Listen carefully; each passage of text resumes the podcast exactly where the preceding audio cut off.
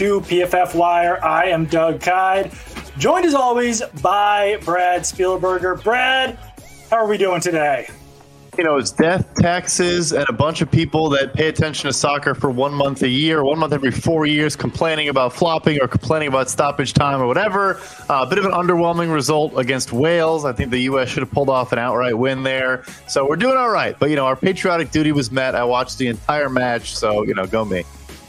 Uh, yeah, I would say that I watched most of the match. I made sure to tweet out USA, USA, USA when they scored, uh, but that was about it for my involvement in the World Cup. But I'll certainly be getting into it this year as long as the United States is good. I don't have a major rooting interest in England or any other countries that I am, um, I don't know, from or whatever, my, my, old, my nationalities. But let's talk about NFL football, American football and let's start off the conversation uh, with Zach Wilson and his struggles and the fact that yesterday, after having one of the worst graded performances of the season at quarterback, Zach Wilson was asked if he felt like he and the offense let the defense down. Um, and he said, no, no, which was kind of a surprise, but I feel like those are kind of the answers that Zach Wilson gives the media.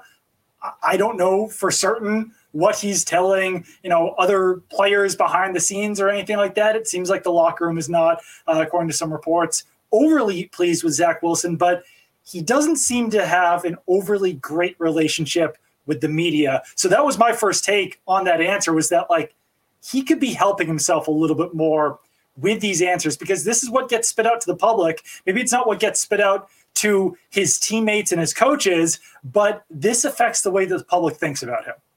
Yeah, I think you hear so many concerns pre-draft for all different reasons, and of course, some you can kind of try to shrug off. But a guy coming from a bubble at BYU to the New York media, you know, giant that that is, and, and how they try to get you with gotcha questions and do all these things.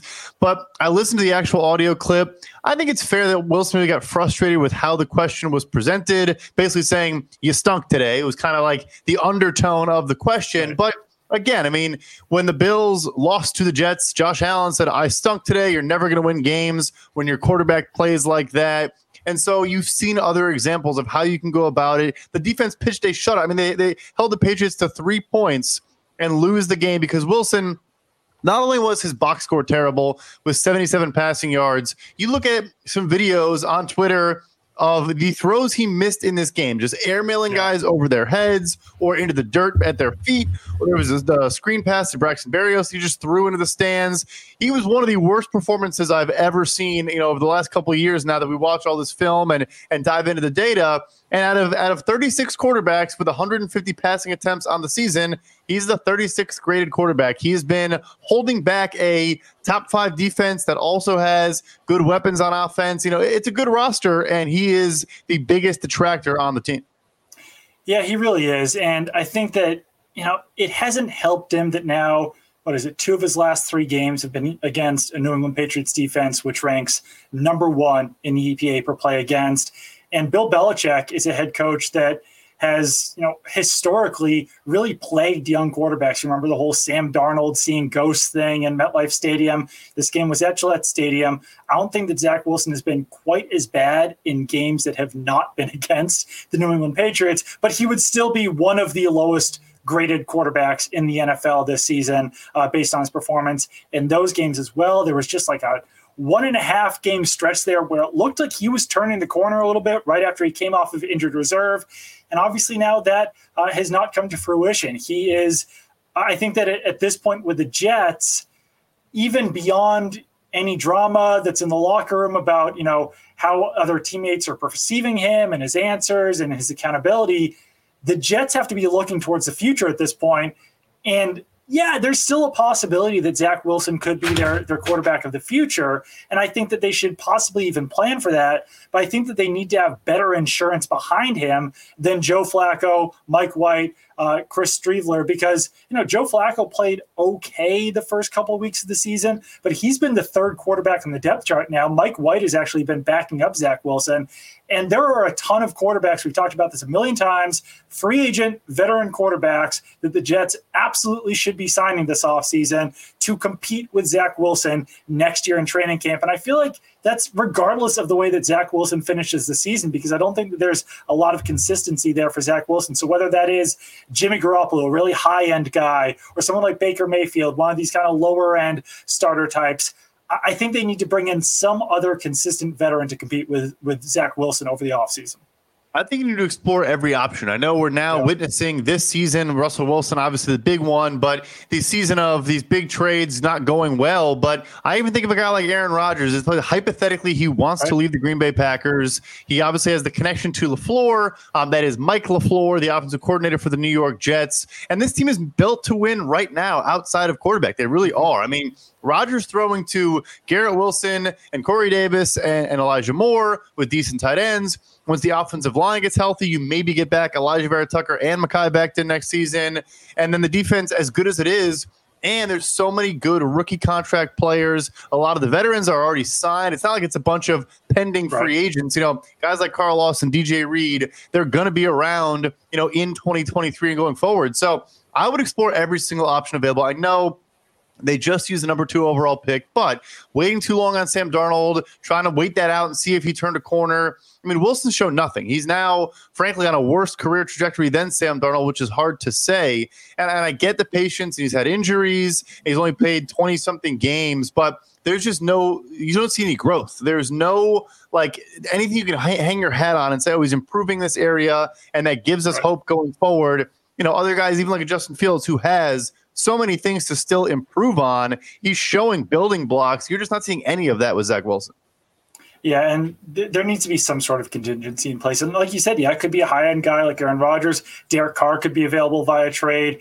Tom Brady's a free agent. You know, I, I know that uh, recently, at least, at least one of his kids was living in New York. I know that Patriots fans wouldn't really want to think about Tom Brady playing for the New York Jets, but I mean, I think that yeah, all options should be on the table, whether it is just a guy like you know i guess the the lowest um the lowest option would be like bring in jacoby brissett to be a guy that can compete with Zach Wilson that you can throw in there as a starter. I think Jacoby Brissett's played pretty well for the Brown uh, for the Browns this season. So just like some other option who could carry that team to nine or 10 wins. And then obviously, like we've said, the higher end options like Aaron Rodgers, Tom Brady, Derek Carr. I do think that Jimmy Garoppolo is kind of the perfect fit there um, for everything that's going on. Obviously, he's played in Mike LaFleur's system in San Francisco. But that's the big thing to me is that you see the success that Tua Tagovailoa is having right now in Mike McDaniel's system.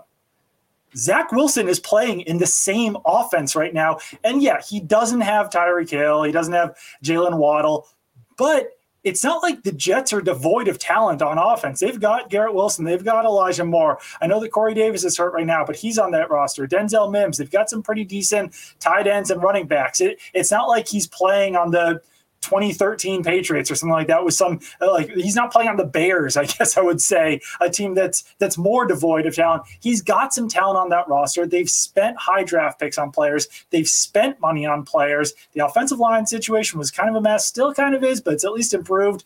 I don't think that there's really an excuse for how poorly Zach Wilson is playing at this point.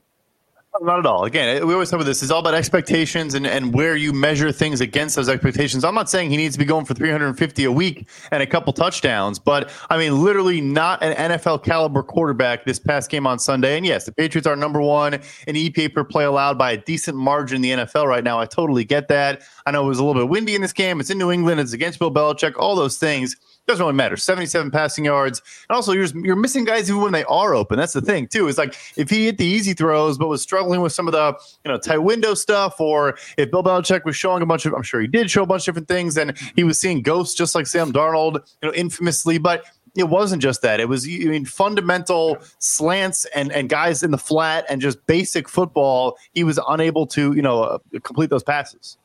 The Patriots offense was also pretty anemic in this game. They only had a field goal and a uh, punt return for a touchdown, but Mac Jones was completing 85% of his passes out there, threw for like 250 yards. So, and the Jets defense is also really good. Like the Patriots and Jets are one and two in EPA per play against this season. Those teams are really good on defense. And like the Jets offense was just completely lifeless, even more so than the Patriots out there. Let's get into our first segment here, fresh off the wire. Let's talk about some news that has been hitting the NFL, and there is a ton of it. So uh, let's begin actually. Broncos waived running back Melvin Gordon. That in itself, in a vacuum, is not the most surprising piece of news, but it is surprising when Javonte Williams is out for the season on IR.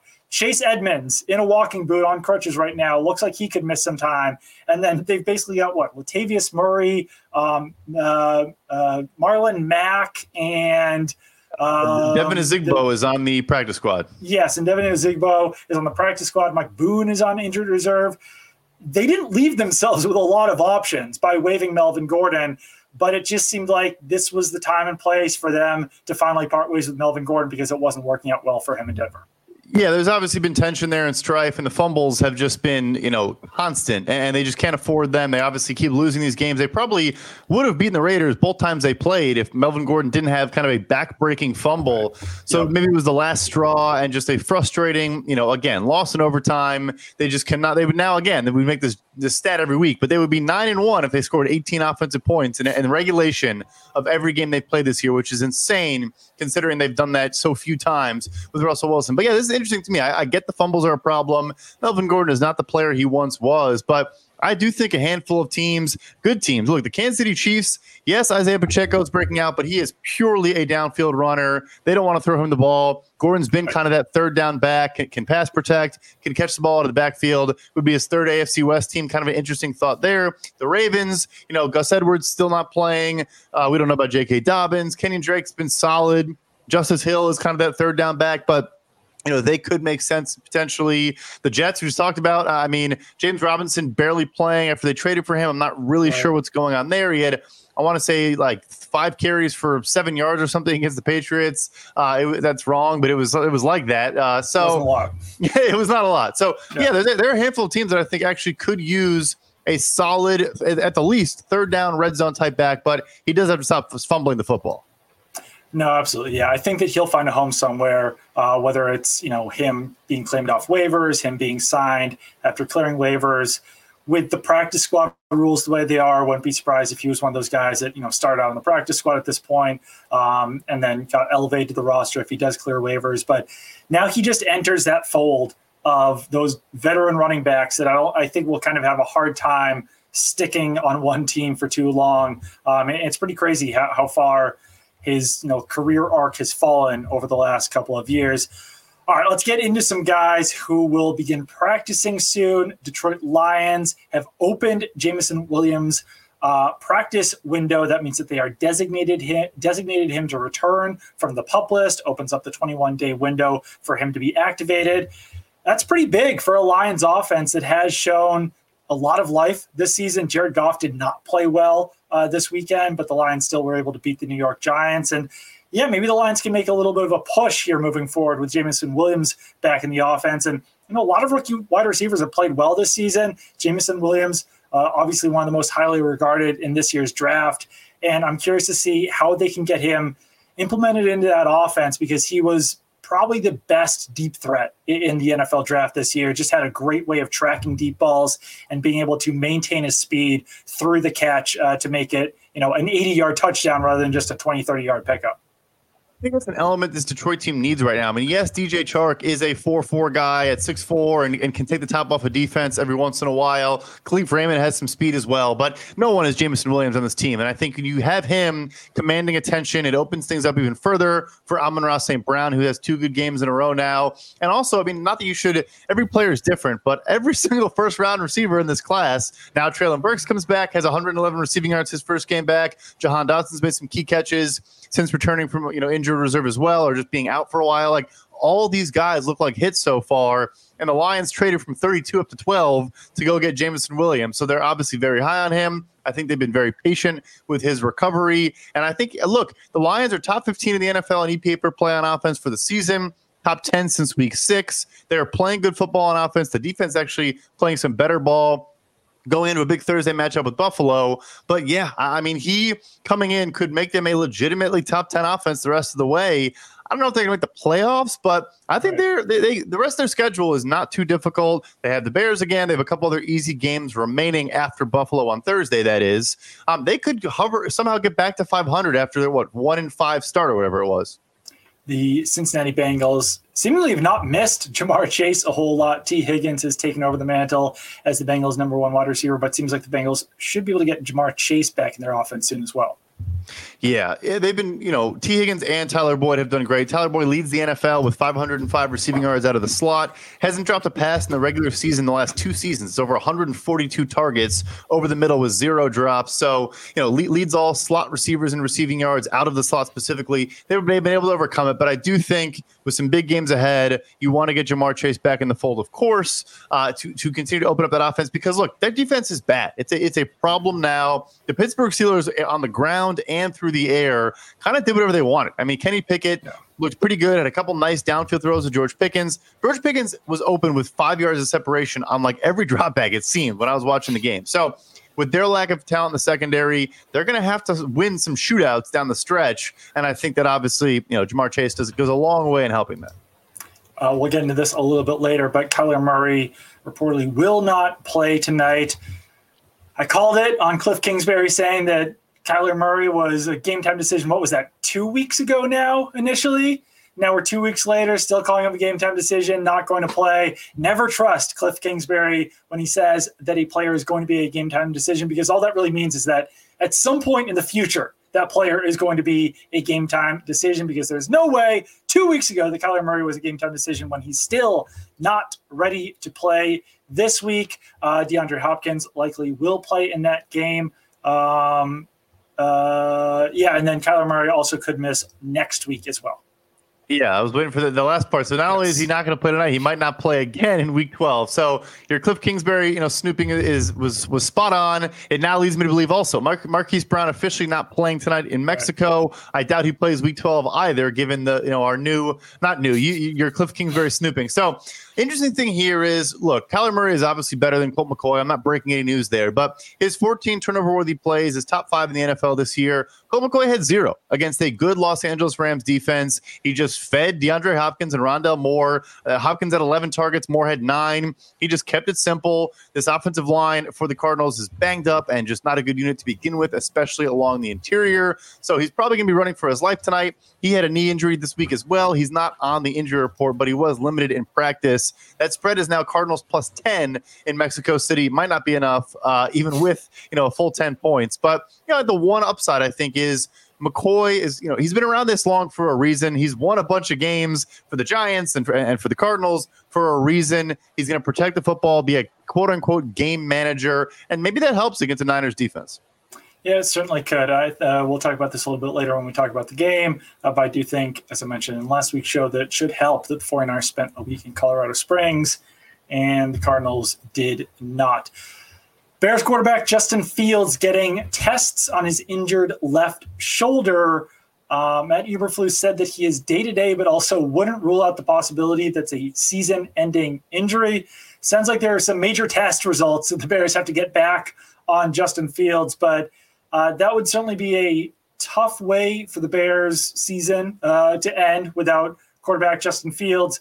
But um, yeah, he's shown a lot of promise so far. So there's obviously still a lot of hope for the future for the Bears, even if uh, that that those test results do come back bad.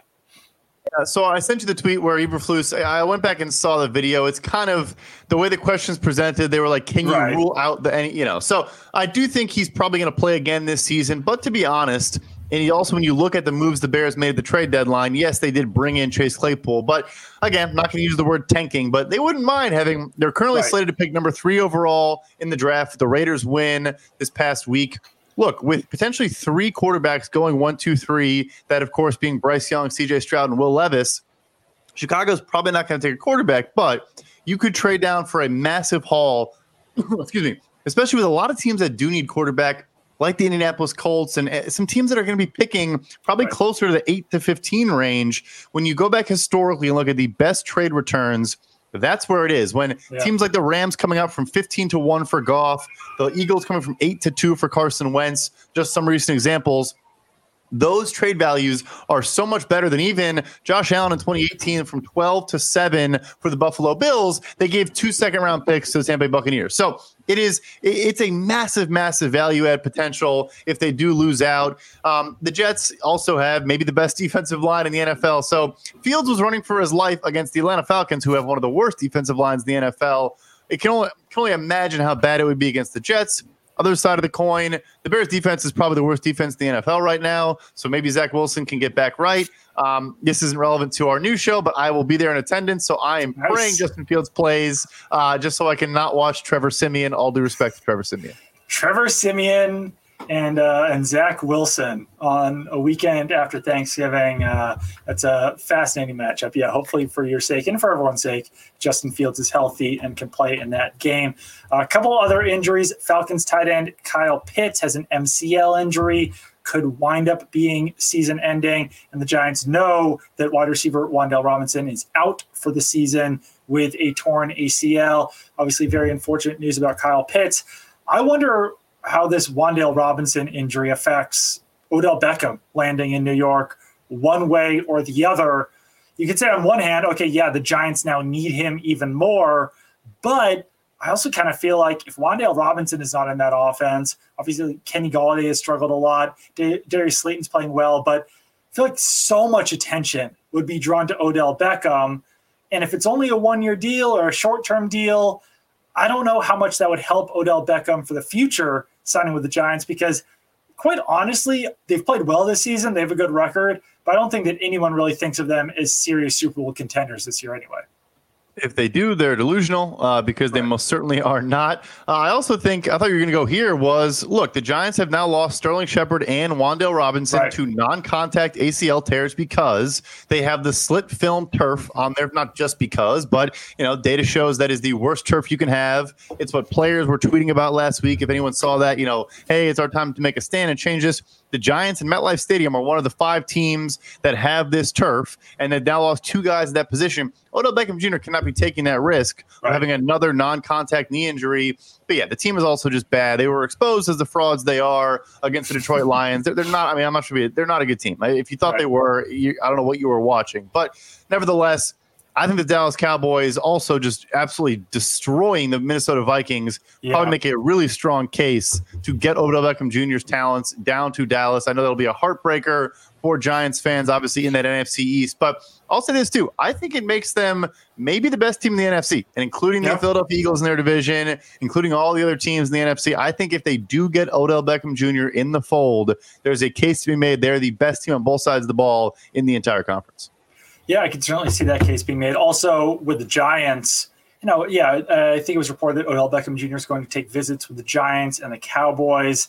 I think Jay Glazer in a mailbag video today said that you know Odell might not actually wind up signing with the team until December at some point. So, still could be a while before that happens. But I also think that a recent push by the Commanders. I don't know if they'll be able to keep this up as well. But I mean, if the Commanders, the Commanders play the Giants twice in these upcoming weeks Commanders getting Chase Young back off of injured reserve. He was activated today.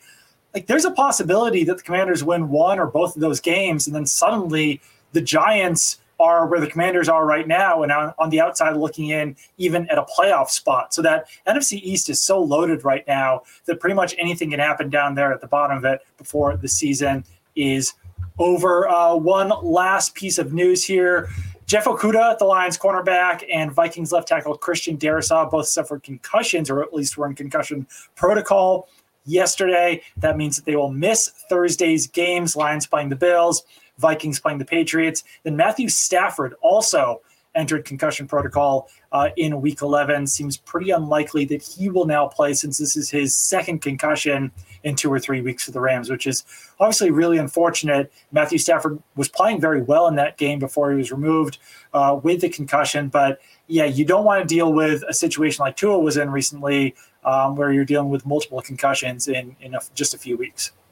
No, and that's the same case with Darrisaw. He was in concussion protocol and came out of it for this game against Dallas, and then went right back into it. Yep. Um, yeah, uh, your Washington point's great, by the way. I mean, Chase Young, I think is a bit underrated. An 87.2 grade as a rookie, uh, maybe not as great as a sophomore season, but you get him back, and the Giants lose Adoree Jackson, which is arguably as big, if not right. bigger, a loss than Wan'Dale Robinson. But yeah, I don't think any of these play- these players are going to play on Thanksgiving. Mm-hmm. Um, that being Okudah and Christian Darrisaw. The Okudah loss for the Lions against you know Stefon Diggs, the Buffalo Bills, is obviously massive. He is by far the best cornerback on that team.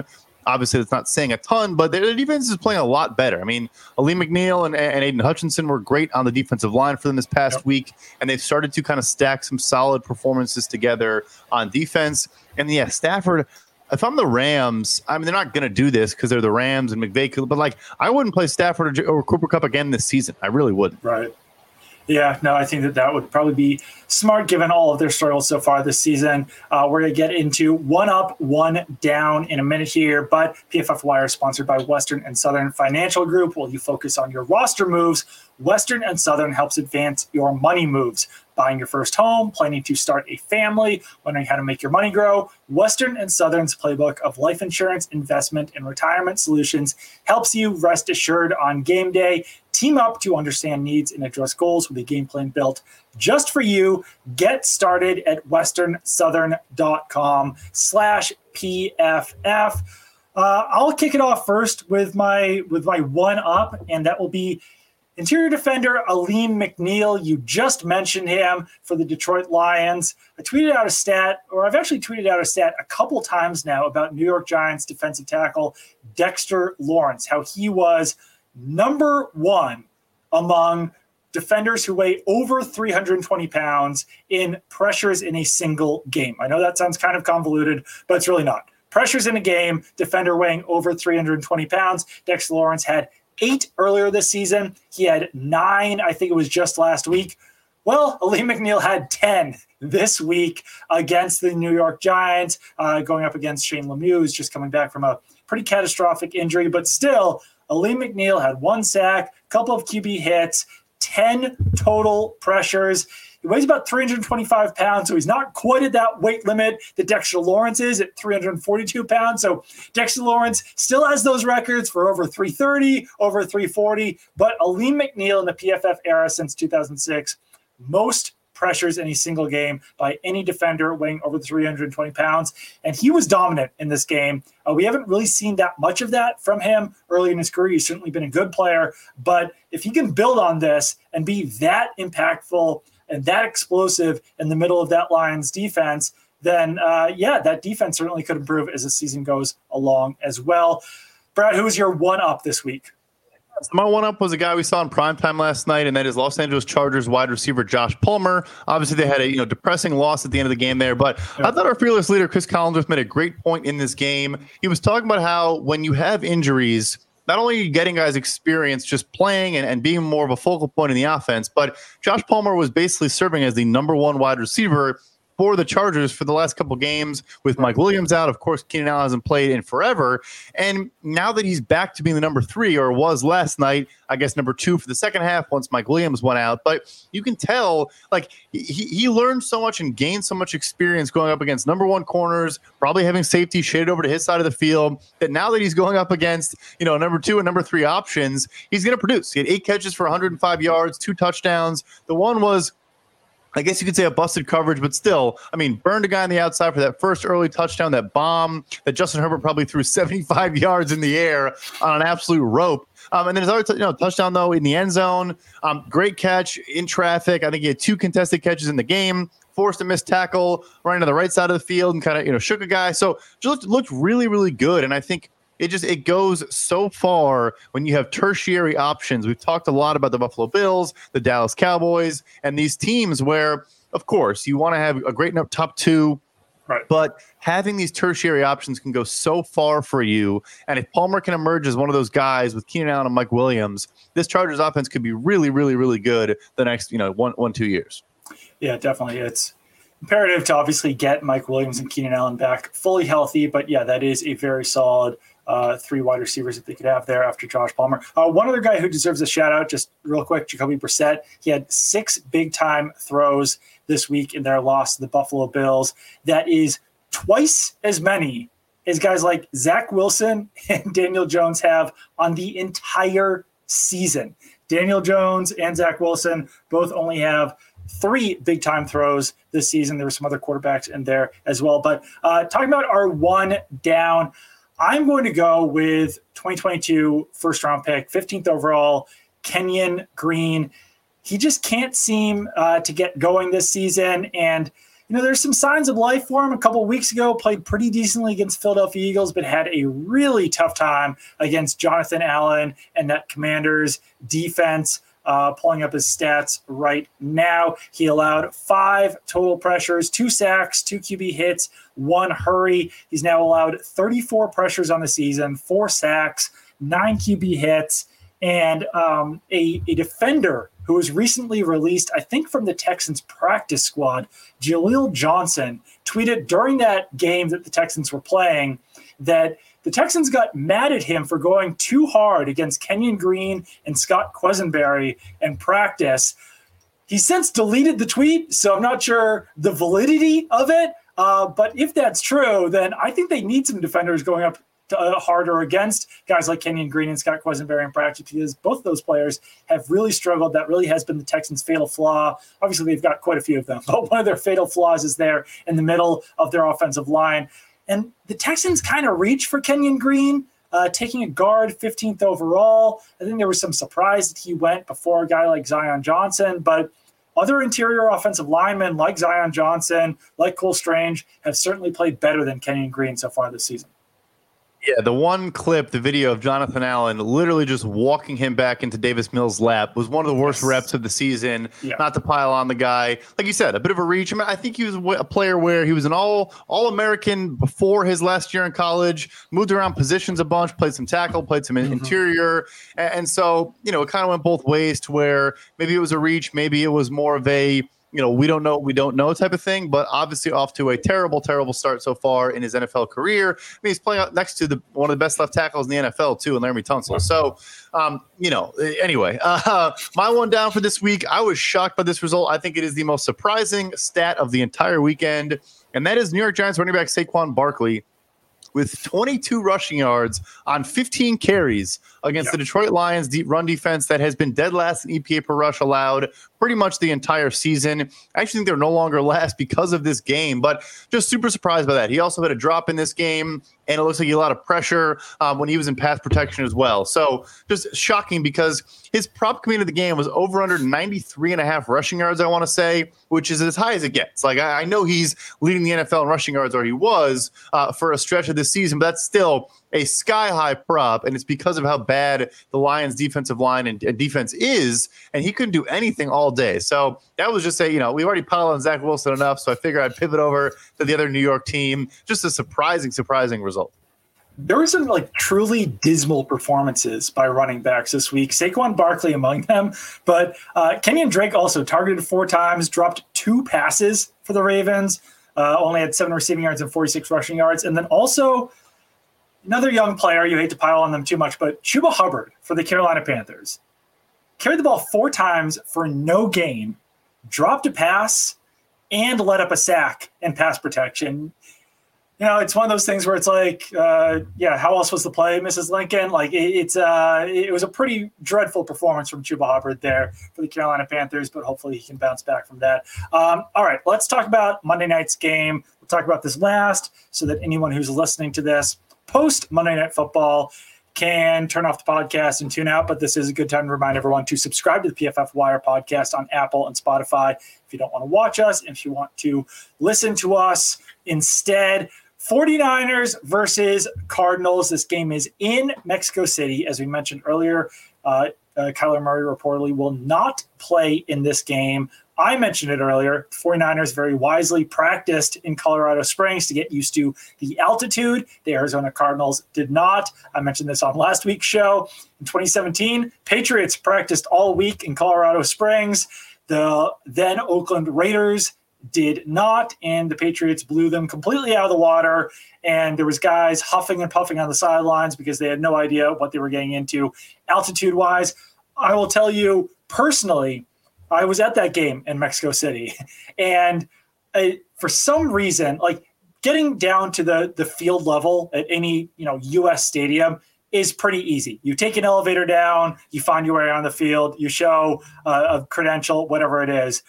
In Mexico City, it was nearly impossible because all of the stands are kind of separated, I think, by uh, by like class and all that kind of stuff. But I had to walk around Stadium Azteca like like 10 times trying to find my way into the stadium. And I felt like I was absolutely going to die. And clearly, I'm not uh, in the shape of an NFL player, but simply like walking around the stadium made me feel like I was going to throw up. So, uh, very smart for the 49ers to practice at altitude.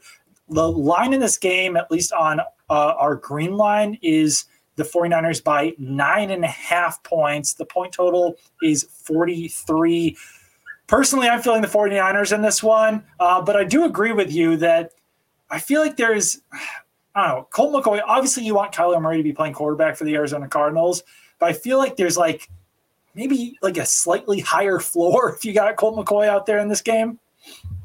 I think particularly with a hamstring injury, like if it was a right. less than 100% Kyler Murray, I totally agree with you because yeah, you're going to have turnover-worthy plays, and the Niners defense is going to take advantage of all the you know they they convert turnover-worthy plays into turnovers. Uh, you know, so I see it from that perspective, no question. Uh, that leads me to my favorite prop of the night, which is DeAndre Hopkins over six and a half receptions.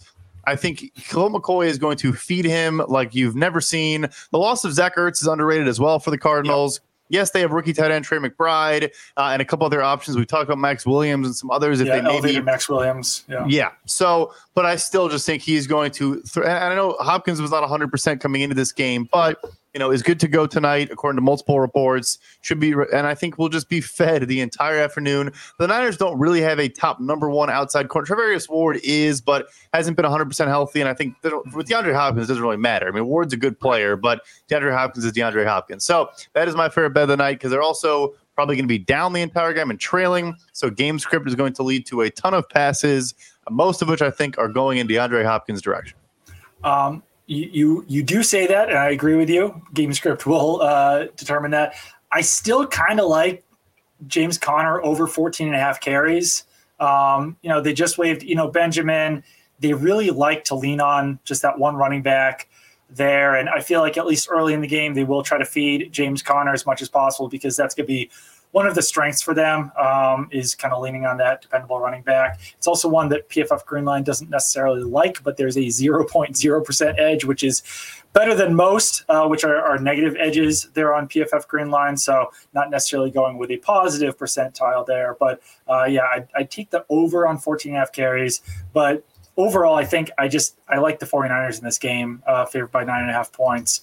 Um, and we had a I, I, I haven't done like our, our full record or anything on this, but we, we kind of had an idea of what we were talking about this week as far as betting goes. We, we thought that line in the Panthers uh, Ravens game was a little bit too high. That wound up coming to fruition. Uh, we liked the Patriots against the Jets. That wound up working out pretty well for us. So some of the games that we felt strong, most strongly about, I feel like we we hit on this week at least. Oh, we've actually done pretty well. I haven't truly tracked it and written it all down, but specifically the props when we talk about primetime matchups, we've done. We're definitely above 500 on the season. Uh, so yeah, uh, hopefully we can. Now we're jinxing ourselves. Hopefully we continue that streak, uh, dive into the numbers, and, and find some good bets for y'all. Yeah, I, am not sure if I feel you know, quite as strongly about this game as I did about um, about those those games I previously mentioned, but that's also easy for me to say since uh, both of those did hit. So that I think will do it for today's PFF Wire podcast. Unless Brad, you had anything else to add to us, add to this? Kind of random, but I want to quickly answer the question from yeah. Julian Altabelli in the chat, and this is kind of an aside. But yes, you know, I mentioned Aaron Rodgers going to the Jets. He says, "How can you pull that off? The Packers would have right, ninety yeah. million in dead money." So the, the dead money currently listed on the only salary cap website in existence, overthecap.com. It assumes the option is going to be exercised for Aaron Rodgers. Uh, it is a fully guaranteed option. If it's not exercised, it becomes a fully guaranteed salary of that amount. So whoever has the rights to Aaron Rodgers is going to exercise that option.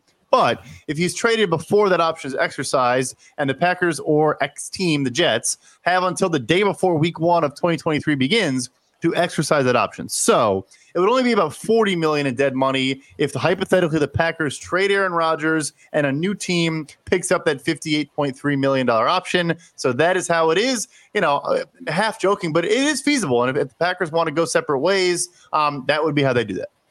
Uh, a couple other things in here. I thought this one was funny from Just Robert. Sam Darnold wasn't great, but comparing him to Zach Wilson is not right. Uh, one of my buddies who works for the Boston Herald, Andrew Callahan, compared Zach Wilson to Rex Grossman before this game and even tweeted something about it during the game. I didn't actually reply to his tweet, but I wanted to say, like, there have been a lot of mean things said about Rex Grossman, but comparing him to Zach Wilson might be among the meanest. I mean, Rex Grossman went to a Super Bowl. I know it wasn't great, uh, but then there was one more in here.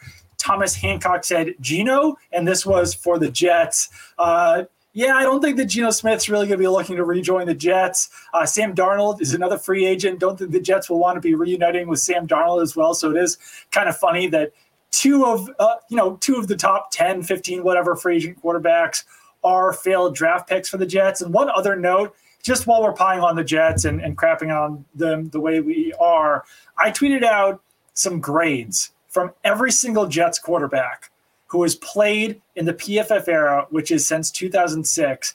I think the highest graded quarterback in that time span was Brett Favre with like a 64 PFF grade. Like it's you really cannot overstate how absolutely horrible the Jets quarterback situation has been over the last 15, 20 years. Um, obviously, uh, Pennington was the best quarterback uh, that the Jets have had in the last 20 years, but he was not very good and he was injury prone and all those things in 2006, 2007. So basically, since PFF began, the Jets have not had a good quarterback. And I mean, I was covering those Patriots teams that was going up against the Jets in like 2015, 2016. I think Bryce Petty was, was like the the nadir for the Jets quarterback situation, uh, but it really has not been getting much better since then. Let's pivot a little bit back to my Chicago Bears because you mentioned Rex Grossman. We did a study once. Not a, a, study makes it sound like it's more important than what it is. We looked up the lowest quarterback grades in wins, and Rex Grossman had three of the top ten. So, um, you know, he won a lot of games, but the defense was, you know, historically good. He, he has some box scores that made me question as a kid why I was watching this sport. Uh, just so not, not fully pile on the Jets, but hey, you mentioned Brett Favre. Aaron Rodgers following his footsteps, a couple fake oh, retirements, oh, go to the Jets. Like, come on. I like it. I like it. I I, I liked uh, I liked Rex Grossman at the University of Florida. Obviously, his NFL career uh, did not pan out that well, but keep it on PFF.com for all of your news analysis. Uh, uh, make sure to subscribe to the PFF. What am I saying here? Make sure to subscribe to PFF Plus. I went to like autopilot mode there for a second. Uh, make sure to subscribe to PFF Plus. It's seventy nine ninety nine a year. Download the PFF app Follow Brad on Twitter at PFF underscore Brad. Follow me on Twitter at Doug Kyed. I mentioned it earlier. Subscribe to the PFF Wire podcast. This was, uh, was uh, what I was about to say on Apple, Spotify, wherever you get your podcasts. And we will talk to you guys again on Wednesday, right around this same time.